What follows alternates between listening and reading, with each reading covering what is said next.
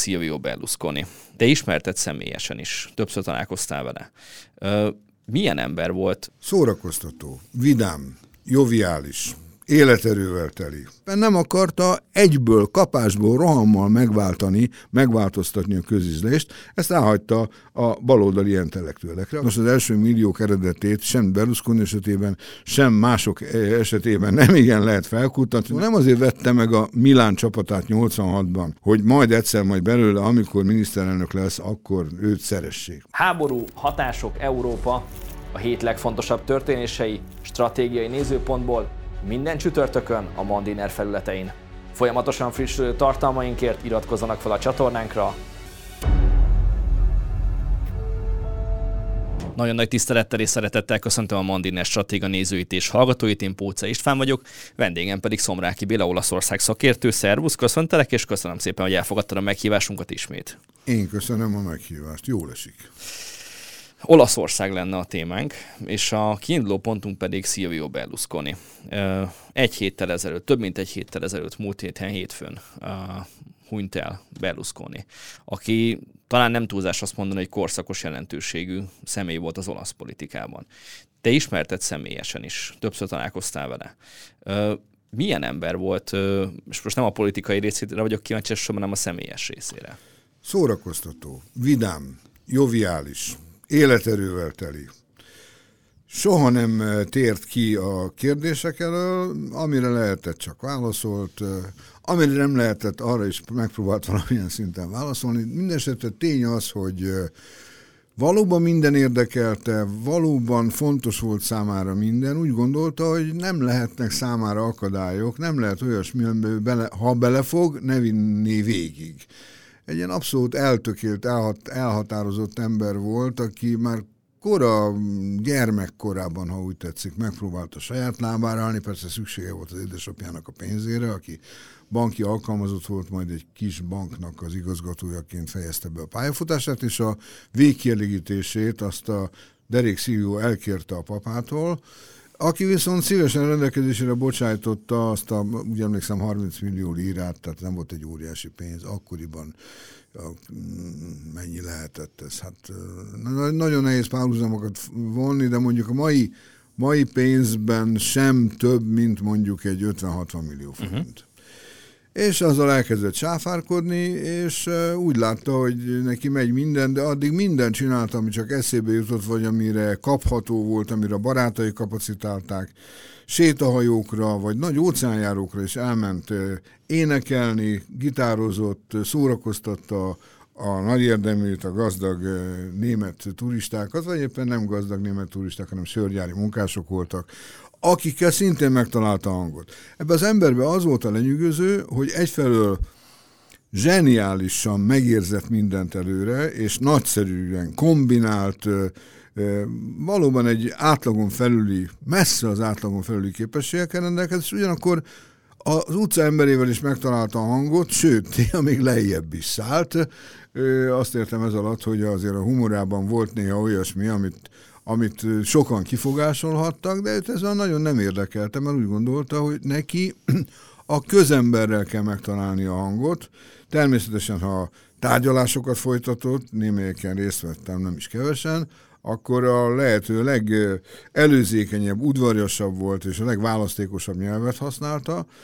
Maga is művelte egyébként, még az írást is, olyasmire is vállalkozott, amire az ember nem is gondolna ismerve ennek, ennek az úrnak az életútját. Mondjuk például kiadta, annak a, azt a könyvet kiadta már nagyvállalkozóként, amelyel gyerekkorában ismerkedett meg, Erasmusnak a balgasság dicsérete, valójában ez az őrület dicsérete, ez a olasz cím, meg a, van olyan magyar kiadás is, ami az őrület dicsérete címet viseli. Nézőknek, hallgatóknak mondom, hogy műsorunk előtt beszélgettünk, és engem is meglepett ez a dolog, mert én se gondoltam volna róla. Így van, mi több előszót írt hozzá és nagyon hozzáértő volt, és élete egyik lámpásának tartotta Erasmus gondolatait, de olvasott más filozófiai műveket is. Tehát az de azért a... nem a tudomány embereként tartjuk, abszolút, meg tartják számon. Abszolút nem a tudomány ember, ez nem jelenti azt, hogy ne jelölt volna ki magának olyan támpontokat, amelyek segítettek neki abban, hogy eligazodjon ebben a sűrű vad-vadonban, ami az élet, és azt hiszem, hogy ezt nagyon sikeresen csinálta.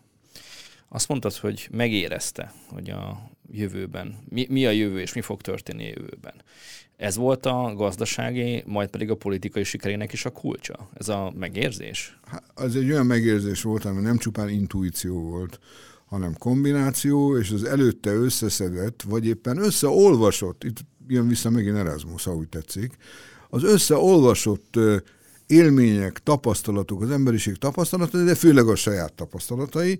Ebből kiindulva soha nem előítéletes volt, hanem mindig utóítéletes volt, és mindig előre tudta, nagyjából mi fog történni. Mondanék egy pár példát, ha szabad kérdés nélkül is. Például elkezdett az apja, az édesapjának a, a, azzal a pénzével, amit végkielégítésként kapott, elkezdett lakásokat építeni. Épített is kettő vagy három lakást. Uh-huh. És úgy gondolta, hogy sokan építenek lakást, neki valahogy másképp kéne értékesíteni ezeket a lakásokat, minden pénzük benne volt, a család egész pénze, és akkor a, a, valamelyik barátja, akinek bútor üzlete volt, vagy bútor üzletei voltak, a bútor raktárából a kisé leharcolt bútorokat, de szépen azért rendbe hozott azokat, és kölcsönkérte, és berendezte ezt a két-három lakást, amit eladásra szánt, jöttek az érdeklődők, a vevők, akik tátott szájjal nézték azt, hogy itt nem üres falakat látnak, ahogy szokás volt addig, emlékszem Olaszországban azokban az időkben ott éltem, és amikor néha lakást kerestem, akkor én is folyton ilyen üres falakat láttam, és valahogy nehéz volt elképzelni azt, hogy ebből valamikor valami fajta otthon lehet. Hm. Ő nem lakásokat, otthonokat kínált, akik rögtön lecsaptak rá, mármint az érdeklődők, és pillanatok alatt meg tudta sokszorozni a vagyonát, illetve hát a vállalkozási alapját, mert vagyon akkoriban még egyáltalán nem volt. De aztán a lakásokat úgy kezdte építeni, amikor már nem lakásokat épített, hanem lakóparkokat, sőt, komplet kisebb városokat, 10-15 ezer emberre méretezve, na akkor ott már azért nagyobb pénzek mozogtak a hátterében, amivel kapcsolatban nagyon sok kérdőjel merült fel, pontosabban nagyon sok kérdőjelet tettek fel a politikai ellenfele, hogy honnan szedte, honnan van az első millió. Nos, az első millió eredetét sem Berlusconi esetében, sem mások esetében nem igen lehet felkutatni, nem igen lehet. Nem is érdemes, ugye? Teljesen reménytelen vállalkozás, visszamehetnénk Angliába a 15. századba, a birkalegelőkig, és így tovább. Szóval ez egy olyan nagyon sikos talaj, ő maga soha nem mesélte el, hogy honnan lett neki annyi pénze, hogy a Milánó 2-t, meg a Milánó 3-at, ezek ilyen 15 10-15 ezeres kisebb városok voltak, nagyon emberarcú városok, hm. nagyon tele zölddel, 80-85 százalék zöld, ami akkoriban még nem volt divat, hát az utolsó négyzetcentimétert is kihasználták. Ő addig ügyeskedett, addig járt a hatóságok nyakára, horribile dictum még az is lehet, hogy az Olaszországban akkor roppan divatos borítékocskákat is előszedte, hogy megkapja azokat az engedélyeket, amelynek segítségével viszont valóban emberarcú városokat tudott építeni. Mert ha nem ezt tette volna, akkor ő is ilyen nyomorúságos betontömböket hozott volna létre, így viszont nem. De nagyon érdekes, hogy amikor éppen a Milánó hármat kezdte építeni valamikor a 70-es évek elején, közepén, akkor már eleve úgy rendelte meg az építészektől, illetve a kivitelezőktől a lakásokat, hogy benne legyenek a kábelek. Mert már előre azon gondolkodott, hogy ő látott való ilyet, valami ócska drótokon, nem voltak igazi kábelek még előtte, uh-huh. volt valami kis üzemeltetett egy kis televíziós akármit szórakoztató. Magyarországon is volt ez divat, hogy a, a üdülőkben, a televíziókban lehetett látni azokat a filmeket, amelyeket Magyarországon egyébként nem nagyon lehetett volna látni.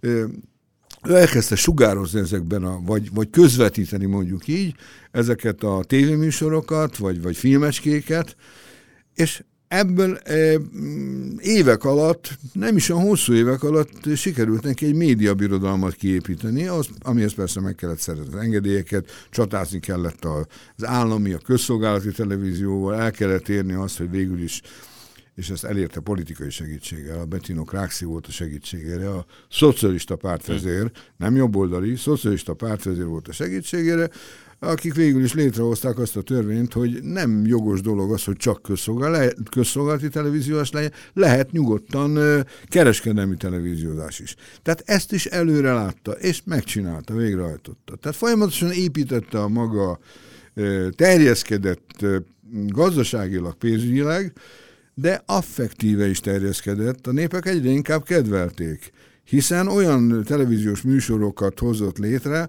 amelyek ellentétben a közszolgálati csatornáknak a nagyon komoly, vagy legalábbis nagyon jó szándékú műsoraival, amiket viszont rendkívül módon fertőztek a, a, a borzalmasan savanyú politikusoknak a rettenetes dumái, a folyamatos kampánykodás, stb. Ezt már rettenetesen unták az olaszok, és nagyon örültek annak, hogy valaki az ő ízlésük szerint e, e, nyújt műsorokat, amelyek persze lehettek volna bizonyára jobbak is, de azért egyáltalán nem voltak olyan rosszak ezek a műsorok, csak éppen nem akarta egyből, kapásból, rohammal megváltani, megváltoztatni a közízlést, ezt elhagyta a baloldali intellektuelekre, akik persze rettenetesen kritizálták őt már akkor, de arra ők sem számítottak, hogy ez az ember megint a szokásos előrelátásával valami óriásit fog robbantani az olasz politikai életben. Tehát akkor először volt vállalkozó, utána lett média,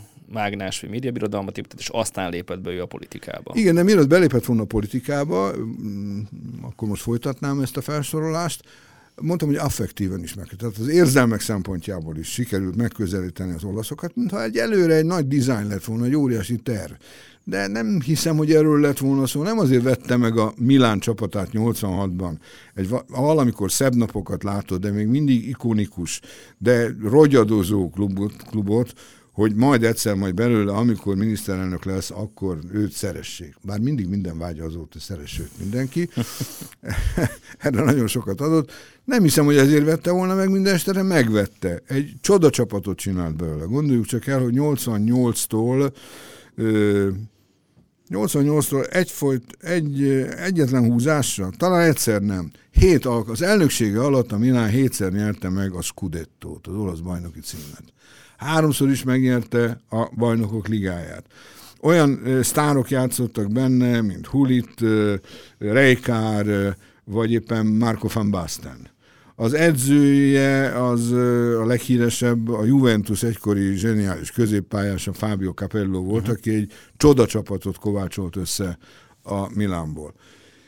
És amikor már egy olyan országban, ahol, ahol mindenki foci szakértő, és ahol minden gyerek minimum Marco van Basten szeretett volna lenni, vagy, vagy Fábio Capello, vagy, vagy, vagy Bettegá, hogy ilyen régi neveket emlegessek, ugye 70-es hm. években járunk, 80-as években, akkor ö, ö, előállt ezzel a, ezzel a fantasztikus újításával, hogy igenis külföldi játékosokat érdemes behozni, de nem olyanokat, amiket olcsón, akiket olcsón vásárolunk meg, mert hogy külföldiek, és akkor majd talán jobb, jobb lesz az olasz nemzeti bajnokság, hanem a krémjét szedte össze az akkori hm. európai futball tehetségek. Tehát nagyon előrelátó volt, de mindig igyekezett a lehető legjobb megoldást megtalálni. Azt hiszem, ez nagyon fontos volt, és most eljutunk oda, hogy, hogy valójában a, a, a, az igazi nagy ütésszerű gesztust akkor, gyak, akkor hozta létre, amikor, amikor úgy döntött, hogy beszáll a politikai életbe. Miért szállt be? Hát azért szállt be, mert ez 1993-ban történt, úgy látta Berlusconi, hogy, hogy és jogosan, hogy itt nagyon nagy bajok lesznek. Nagyon Gyakorlatilag komoly... ő elfoglalta a jobb oldalt.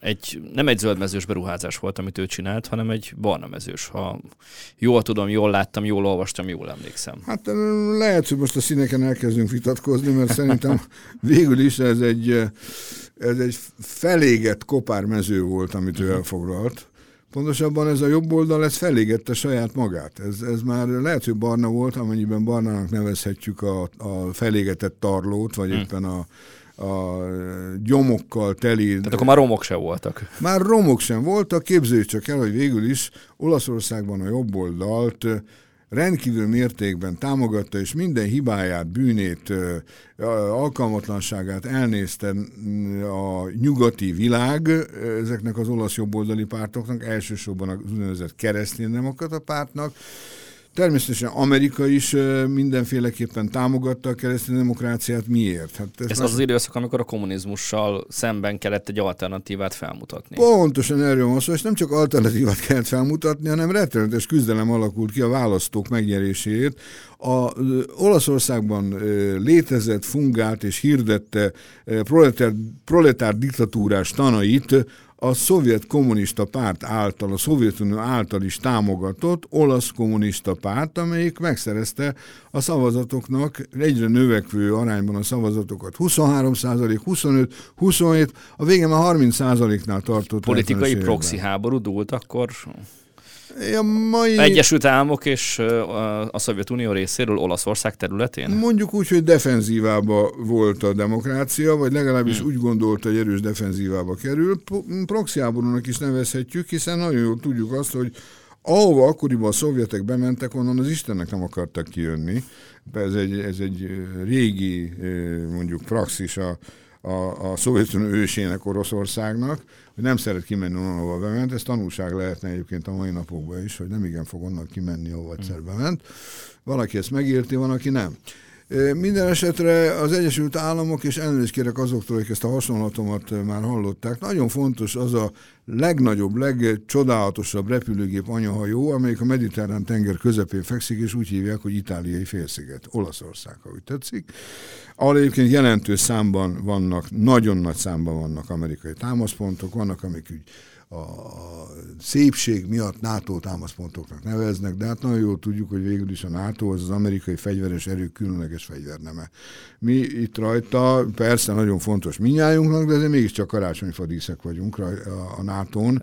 Az amerikaiak adják a legtöbb pénzt, hát a, legtöbb, legtöbb erőt. A legtöbb pénzt, közel És 80... a legtöbb irányítást. És hát mondtad nem a kizárólagos, nem a legtöbbet, a kizárólagos irányítást. Tehát nem, nem csak a parancsnokok személye, hát a, mindig az amerikai éppen aktuális politik politikát hajtja végre valamilyen szinten a NATO, amelyik ugye eredetileg védelmi, de azért nem volt ez annyira védelmi, mondjuk védelmi szervezet működése, nem védelmi működés volt Afganisztánban, vagy, vagy, vagy, vagy Irákban. Vagy... nem tartod egy picit álszentnek, hogy ez most a legjobb szó, ami eszembe jutott, hogy közben mindig valaki, valamelyik másik országnak a vezetőjét tolják be a NATO főtitkári pozícióba, sohasem vállalják fel az amerikaiak, az utóbbi legalábbis nem vállalják fel ennyire nyíltan, hanem mindig valami északi országnak, vagy éppen egyébként, ugye most is folyik a vita, hogy most akkor francia, német, brit, stb.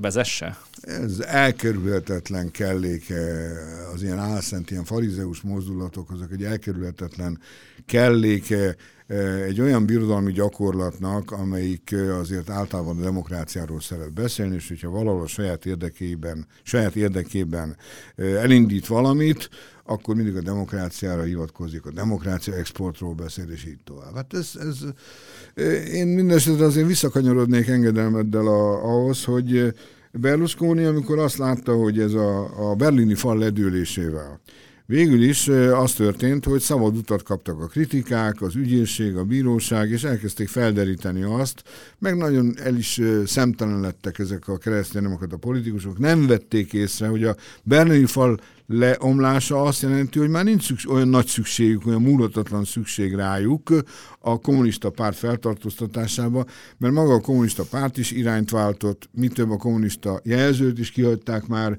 az elnevezésükből. Támogatás is többé-kevésbé megszűnt. A támogatás, az úgynevezett popolo kommunista, ahogy, ahogy nevezték magukat, a kommunista nép, most nem a népet jelentettem, a szavazókat, a popolo kommunista, az is elkezdett csökkenni, lemondtak a proletár diktatúráról, természetesen nem, hogy nem, hogy lemondtak a proletár diktatúráról, egyenesen bedobták a demokratikus szót is, ezt általában minden volt kommunista párt nagyon szerette használni. A végén már a, a, a baloldaliságról is lemondtak legalábbis nevükben, először még demokrátici di sinistra voltak, még baloldali demokraták, így hívták az átalakult pártot. Most már csak uh, Partito Democratico, PD, demokrata pártnak nevezik.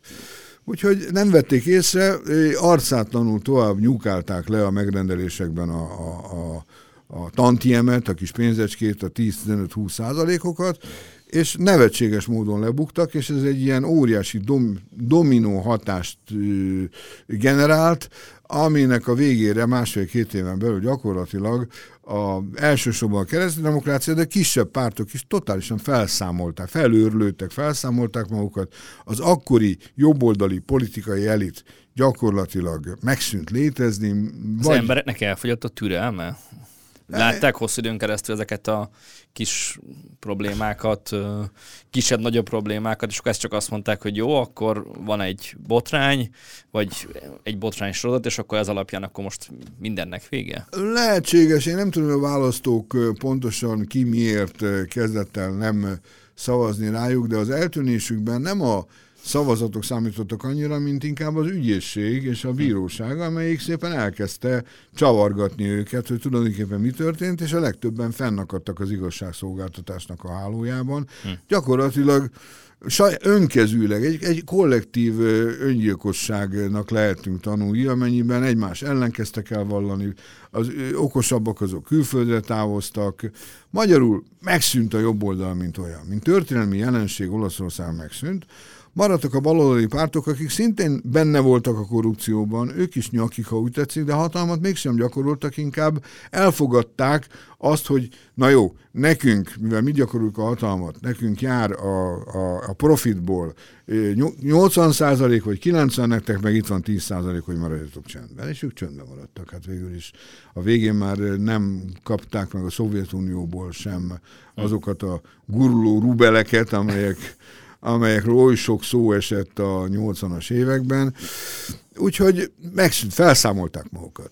És a baloldali pártok, amelyek viszonylag jól jöttek ki ebből a, ebből a genocidiumból, ha úgy tetszik, azok meg eh, már unták a, a, az úgynevezett szakértői kormányokat, amiben a részben a jobb oldal, részben a bal oldal, részben középről mindenféle nagynevű emberek, például Csámpi, aki később köztársasági elnök lett, vagy Lamberto Dini, aki nálunk is járt. Tehát ilyen, hm. ilyen álmegoldások elég hosszú időn keresztül kísérték és kísértették Olaszországot, Egészen addig, amikor 93-ban a baloldal úgy döntött, hogy most már megszorítják a köztársasági elnököt, itt vagyunk mi egyedül, csinálunk egy nagy népfrontot, jobboldali párt nincsen, tessék kiírni a választásokat. És a köztársaság elnök írta a választásokat, hiszen na most ez mivel járt volna? Azzal, hogy ha egy terepen csak baloldali pártok vannak, akkor itt egy biztos baloldali győzelem születik, amit Berlusconi úgy interpretált, és valószínűleg nem véletlenül, nem, nem tévesen, hogy ez egyfajta kommunista hatalomépítési technikával járt volna együtt, a hatalmat mindörökkön, hiszen mi képviseljük a népig az érdekeit, mi vagyunk azok, akik jól interpretáljuk a ugyan már megszűnt, mint fogalom megszűnt proletariátus érdekeit, de azért mégiscsak vannak még dolgozó emberek, ezeket aztán szép lassan maguk mögött hagyták, és átálltak inkább a biztos forrásokra, a bankokra, a multikra, stb., de addig azért még úgy hezitáltak, hogy tulajdonképpen hova is kell állniuk, de az biztos, hogy a hatalmat megszerezni most vagy soha. Hiszen 45 éven keresztül hatalomra ácsingóztak, roppant éhesek voltak. Remélem, hogy ez nem olyan nagyon bántó, ez egy általános, hogy ezt mondom, ez egy általános jelenség, hogy ha egy, egyes párt, pártok nem tudnak bocsánat, nem tudnak hatalomhoz jutni, ott azért a, az idegek azok kezdik felmondani a szolgálatokat. Hát akik komolyan gondolják, hogy politizálnak. Igen, ráadásul azért nagyon sok esetben ez nem csupán üzleti vállalkozás volt részükről, hát nagyon sok meggyőződéses ember is volt, hm. aki már, már az idegösszeomlás szélén volt, hogy miért kell eltűrni ezt a szörnyű, akkoriban valóban egyre, hogy is mondjam csak, kevéssé e, dicséretes jobboldali hatalmat, ami persze nem jobboldali hatalom volt, önmagában az Egyesült Államoknak a érdekeinek a képviselete volt akkor is, ami dolog most más ruhákban, más, e, más gyolcsokba felöltözve, most mások képviselik Olaszországban is. Úgyhogy Berlusconi úgy látta, hogy itt nincs mese, és még az is lehetséges, hogy még azt is gondolhat, hogy miután neki most már egy óriási vagyona van, a vagyona, egy Olaszország leggazdagabb embere volt, amikor a Milán felkarolta, akkor vagyonokat költött arra, hogy ez a csapat összejön, ez csak egy ilyen kicsi lakmuszpapír. Tehát Olaszország leggazdagabb embere volt, és ha jól emlékszem, a 90-es évek legelején a világ 17. leggazdagabb embereként apostrofálták őt, nem tudom pontosan mennyi van, de valami bődületes összeggel. Szóval a dollármillió, amikor még fontosak voltak a, do, a dollár. És akkor azt mondta, hogy bevásárolja magát a politikába? És akkor, akkor azt mondta, nem. Én úgy gondolom, hát nem értek teljesen egyet a bevásárlással. Uh-huh. Úgy gondolta, hogy hogy síkra száll, hogy zászlót bont, most az ő szavait is használtam, síkra száll a demokrácia mellett, meg síkra száll a saját érdekei mellett, mert ha jönnek a kommunisták, ha jönnek a komcsik, ahogy ő ezt olaszul szerette mondani, akkor valószínűleg elveszik tőle azt, ami az övé. Hát azért tudjuk nagyon jól, az államosítás az nem volt egy idegen gondolat, az összes kommunista rezsim nagyon szerette ezt alkalmazni, még a kisebb tulajdonosoktól is elvettek mondjuk egy házat. Gazdagoknak a megadóztatása hasonló. Így van, így Igen. van. De Magyarországon is van, aki erre emlékszik, hogy államosították a házat, de azt mondták, hogy nem államosítjuk, ha te kitataroztatod. Kitataroztatták, és utána. Szóval mind, Berlusconi hm. olvasott ember volt, tanult ember volt, két diplomája is volt, jogász is volt, meg építész is, és na, rengeteget olvasott. Ezt nem nagyon tudják róla, de hát talán a beszélgetés ellen is céloztunk erre. Azt mondta, hogy ő egyrészt megmenti a saját vagyonát, gondolom én, hogy ezt gondolhatta, de ezt soha nem mondta, de ami tény az az, hogy e, tapasztalatokat akart szerezni. Nem akart vaktában neki menni, és elhívta például Milánóba Orbán Viktort. A Fidesz fiatal elnökét, 30 éves volt, ő 57 éves,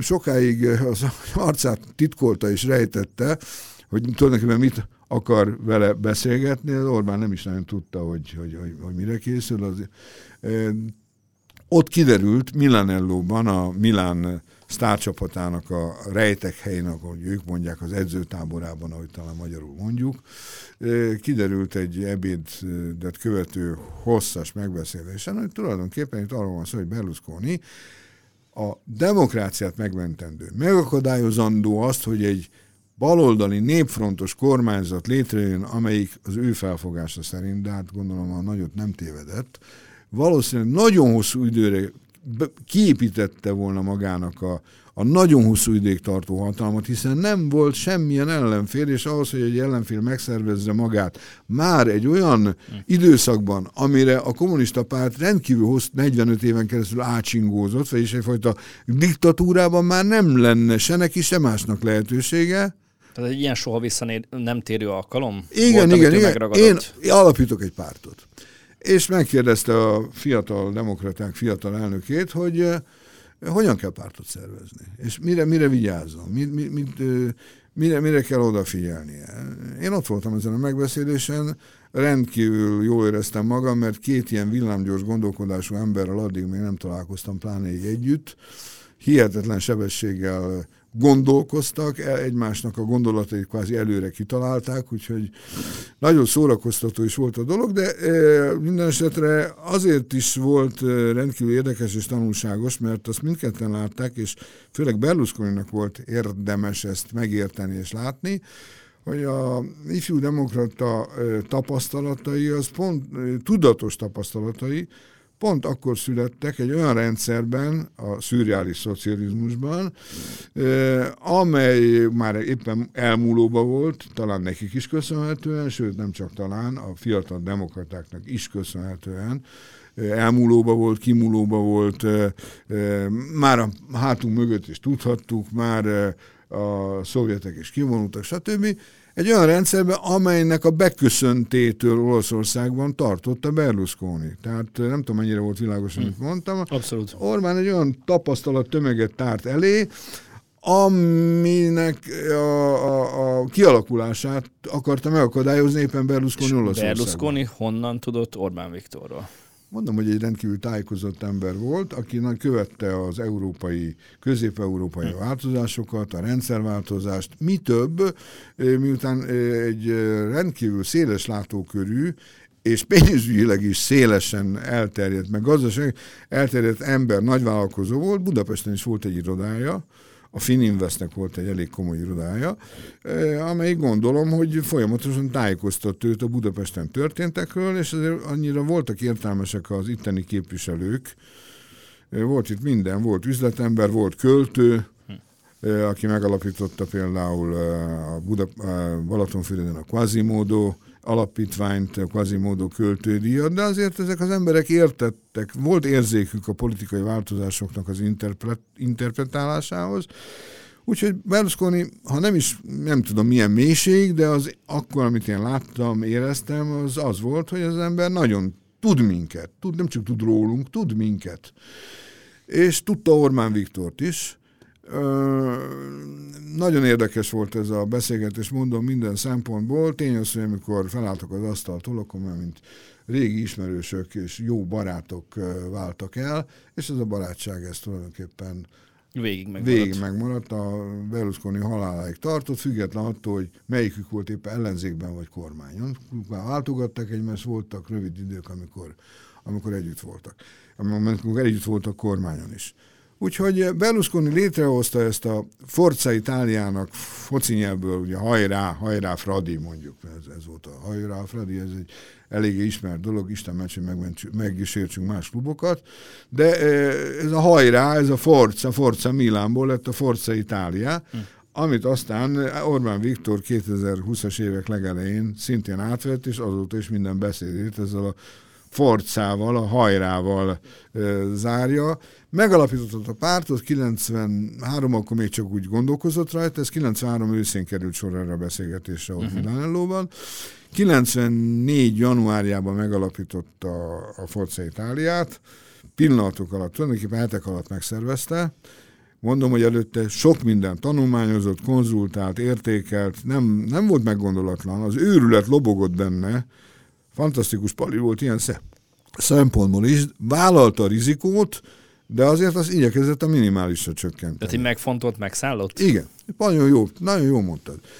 És mit tesz Isten, májusban halára nyerte magát a választásokon a Forza Itáliával, ami persze nem tartott sokáig ez a győzelem, Pirrusi győzelem volt, mert abban a pillanatban, hogy a baloldal rádöbbent arra, hogy itt valami katasztrofális dolgot szenvedett el, nem csak egy vereséget kapott a nyakába, hanem véget kell vetni annak az álomnak, hogy a 45 évi jobboldali számukra terror, normális emberek szerint ilyen-olyan uralom, és természetesen a, az, az Észak-Atlanti Szövetség érdekeinek a tisztelete és azoknak az érdekeknek a képviselete után nem szerezhetik meg azt a hatalmat, amit ők mindig úgy teori, teoretizáltak, mint ö, úgy alkottak meg a fejükbe, ennek a hatalomnak örökké tartani kell, legalábbis belátható időben mindenképpen tartani kell, mert Olaszországot meg kell menteni. Van az a szalvifikus gondolkodása a baloldalnak,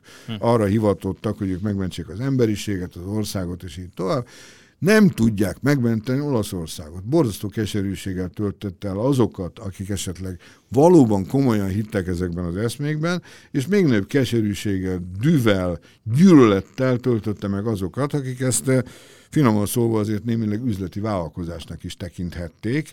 Mindenesetre azzal kellett számot vetniük, hogy itt valami borzasztó dolog történt, tehát megindították az ötödik hadoszlopot, az ötödik hadoszlop pedig az olasz igazságszolgáltatás bizonyos elemeiből uh-huh. állt, az úgynevezett baloldali ihletettségű, vagy elkötelezettségű, nevezzük, hogy akarjuk, ügyészekből és bírókból, úgyhogy a Milánó ügyészség amelyik eddig nem igen foglalkozott Berlusconi, addig nem igen foglalkozott Berlusconi előéletével, vállalkozási múltjával.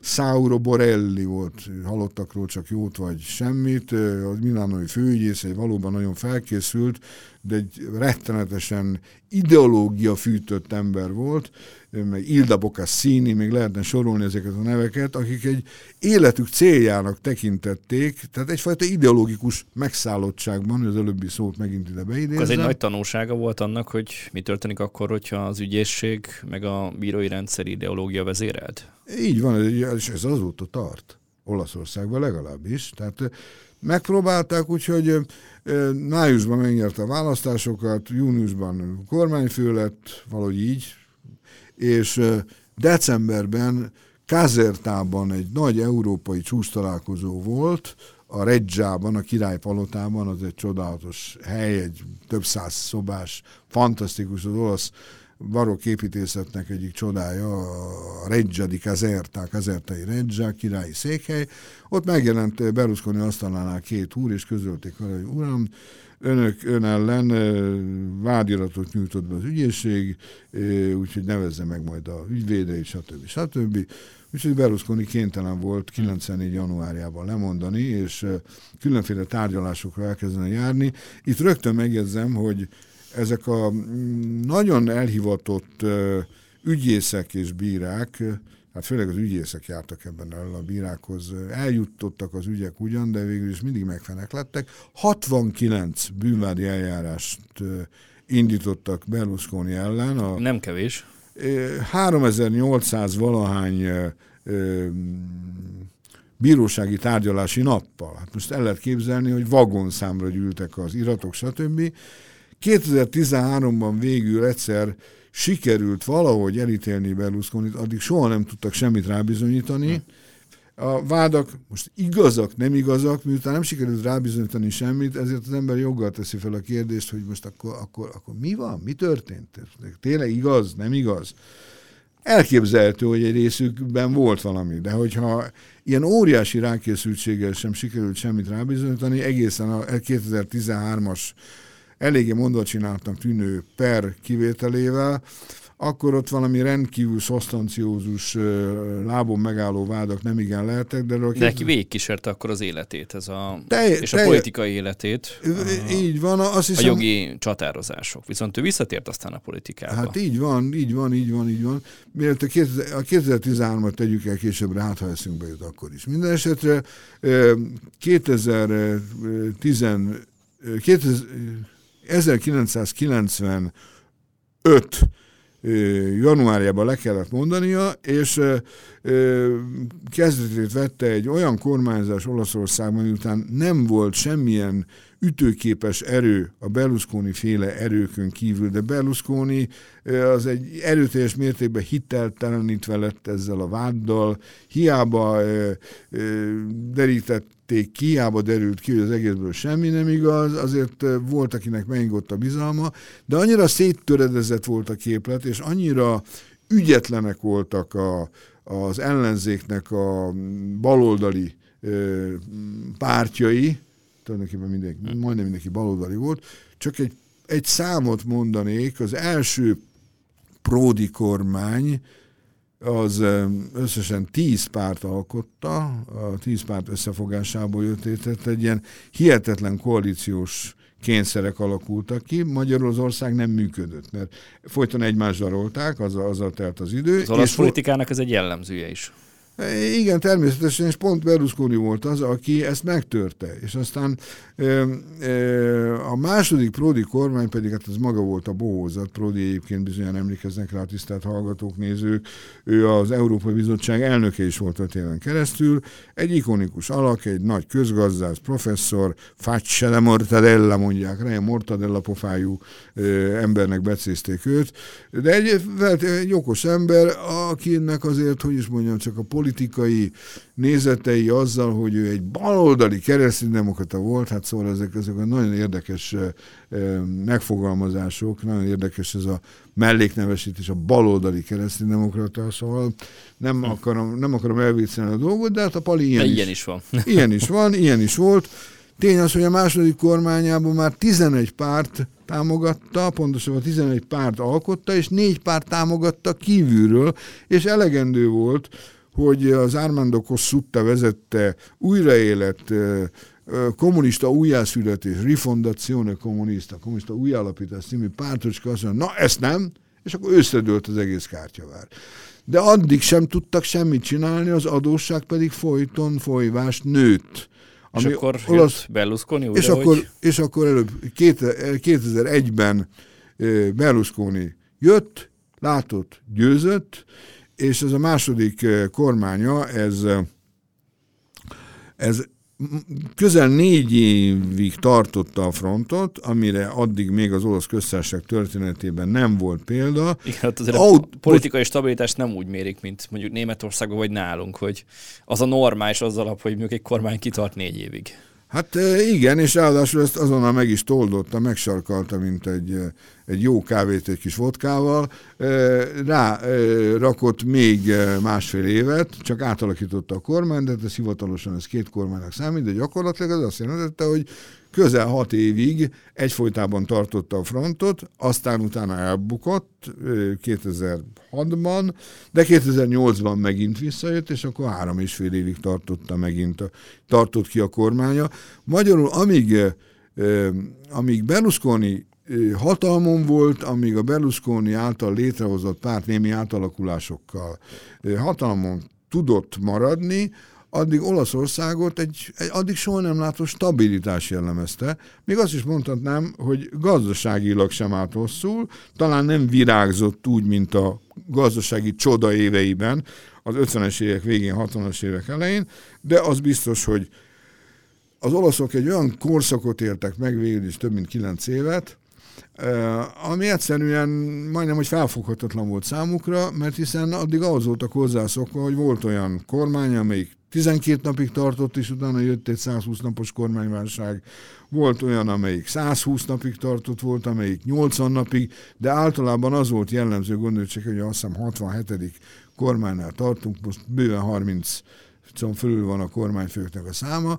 Ezeknek az átlag életkora gyakorlatilag, ha levesszük a Berlusconi féle korszakot, és kivonjuk az összeadásból a Berlusconi féle kormányoknak az, a, az éveit, akkor azt látjuk, hogy a, egy kormány általában alig tartott tovább, mint fél év.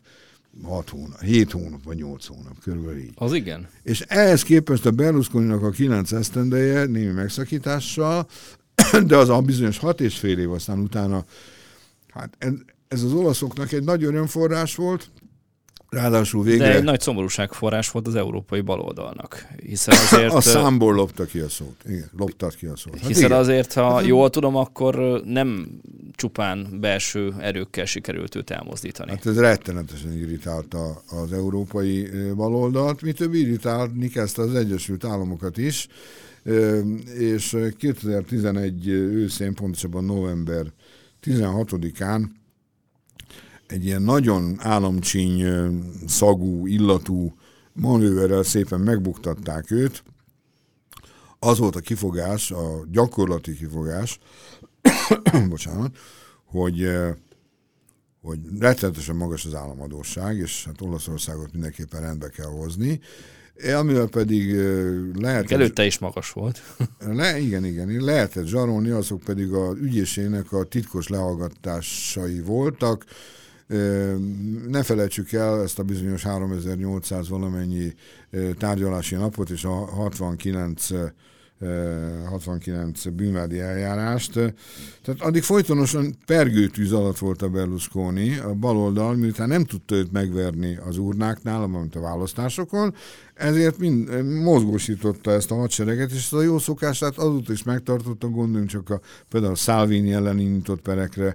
Georgia Meloni ellen is indítottak egy két kisebbet, de ezek már annyira nevetségesek voltak, hogy a maguk a baloldal ügyészek is azt mondták, hogy köszönjük szépen, hogy ezt nem csinálják tovább.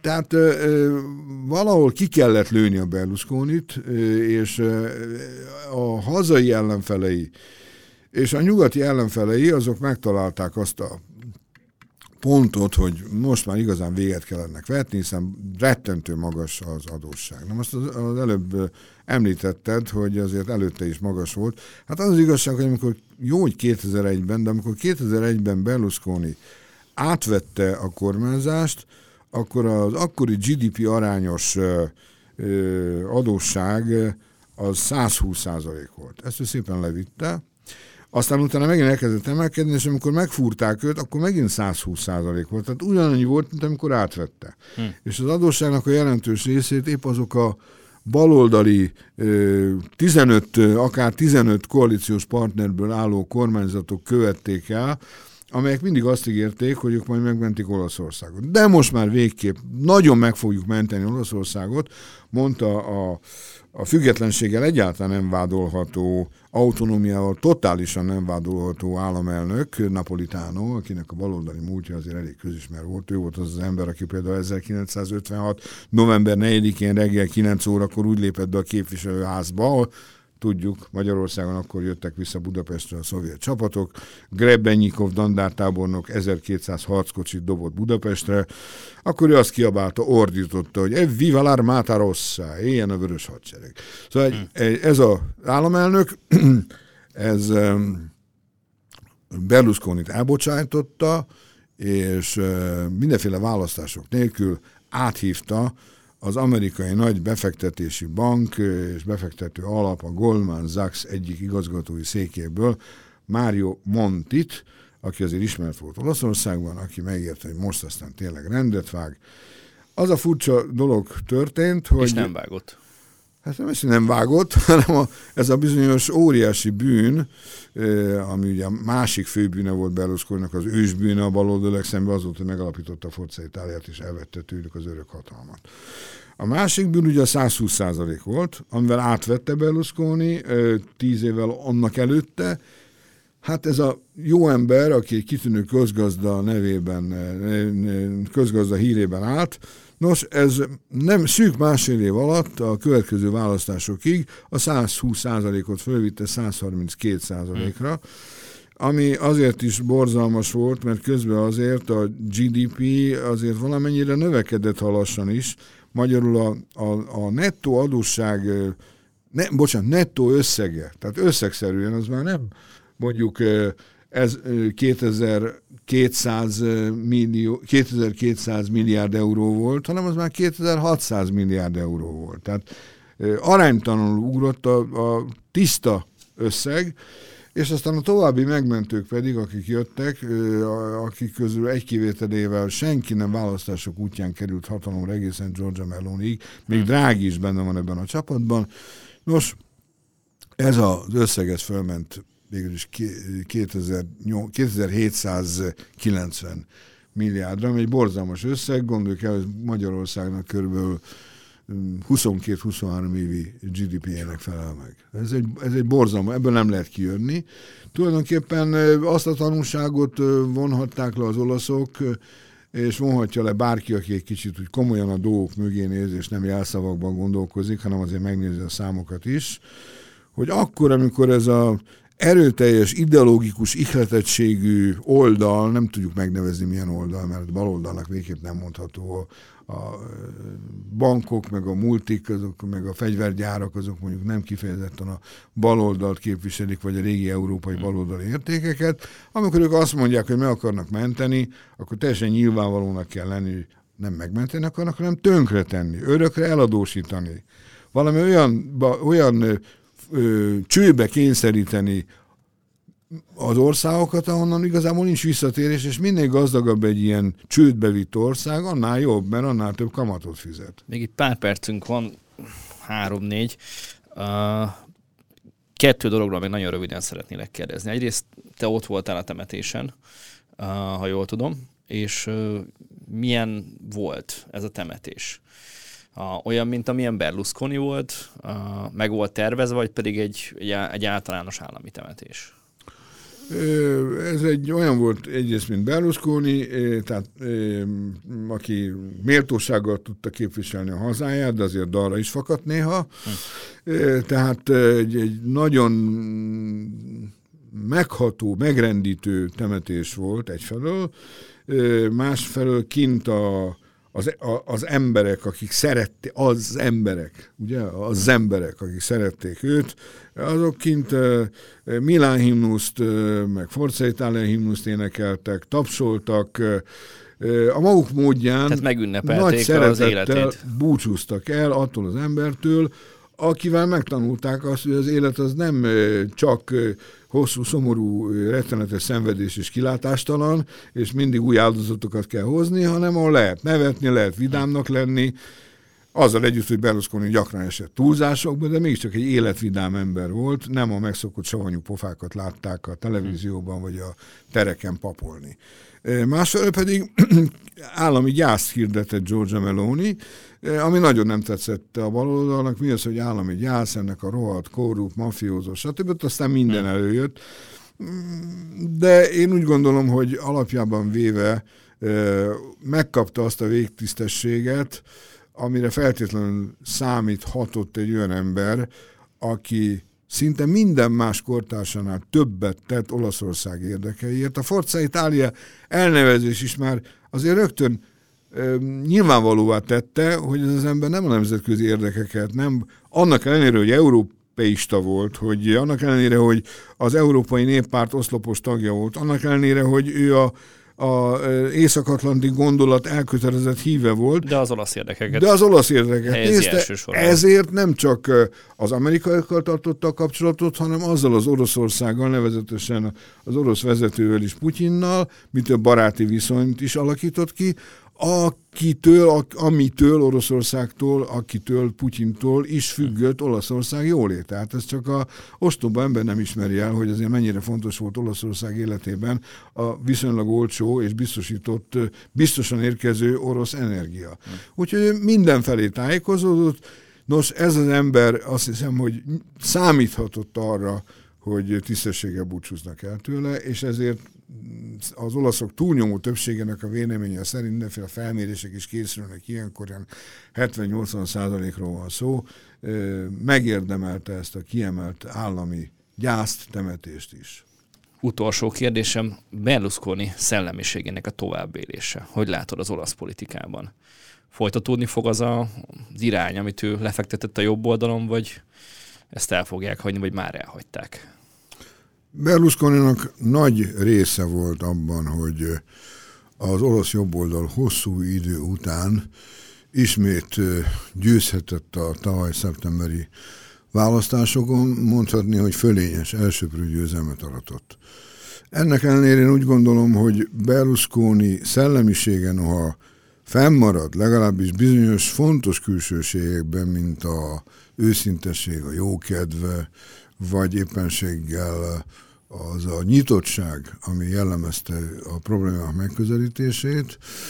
Ezzel együtt Berlusconi lehetséges utódainak sokkal nehezebb dolga lesz. Tulajdonképpen már maga Berlusconi is belebukott 2011-ben abba, hogy egy majdnem hogy szuverenista megközelítést alkalmazott, Hiába volt elkötelezett híve az Észak-Atlanti gondolatnak, a NATO-nak, az Európai Uniónak, a néppárt vezető személyisége volt az Európai Néppárt egyik vezető személyisége. Végül is mindenképpen meg akartak tőle válni, és azt hiszem, hogy azok a nagyon komoly erők, amelyek a világ politikáját meghatározzák, gazdasági, pénzügyi körökre gondolok elsősorban, azok nem, hogy nem vennék jó néven, hanem egyszerűen nem hagyják szóhoz jutni azt, aki olyan fajta elképzelésekkel próbálna előtérbe kerülni, mint amilyenek a Berlusconi voltak, már csak azért is, ezt lehet, hogy nagyon megdöbbentő, vagy kimondani, meg meghallani, meg keserű kimondani is. Olaszország végül is egy megszállt ország.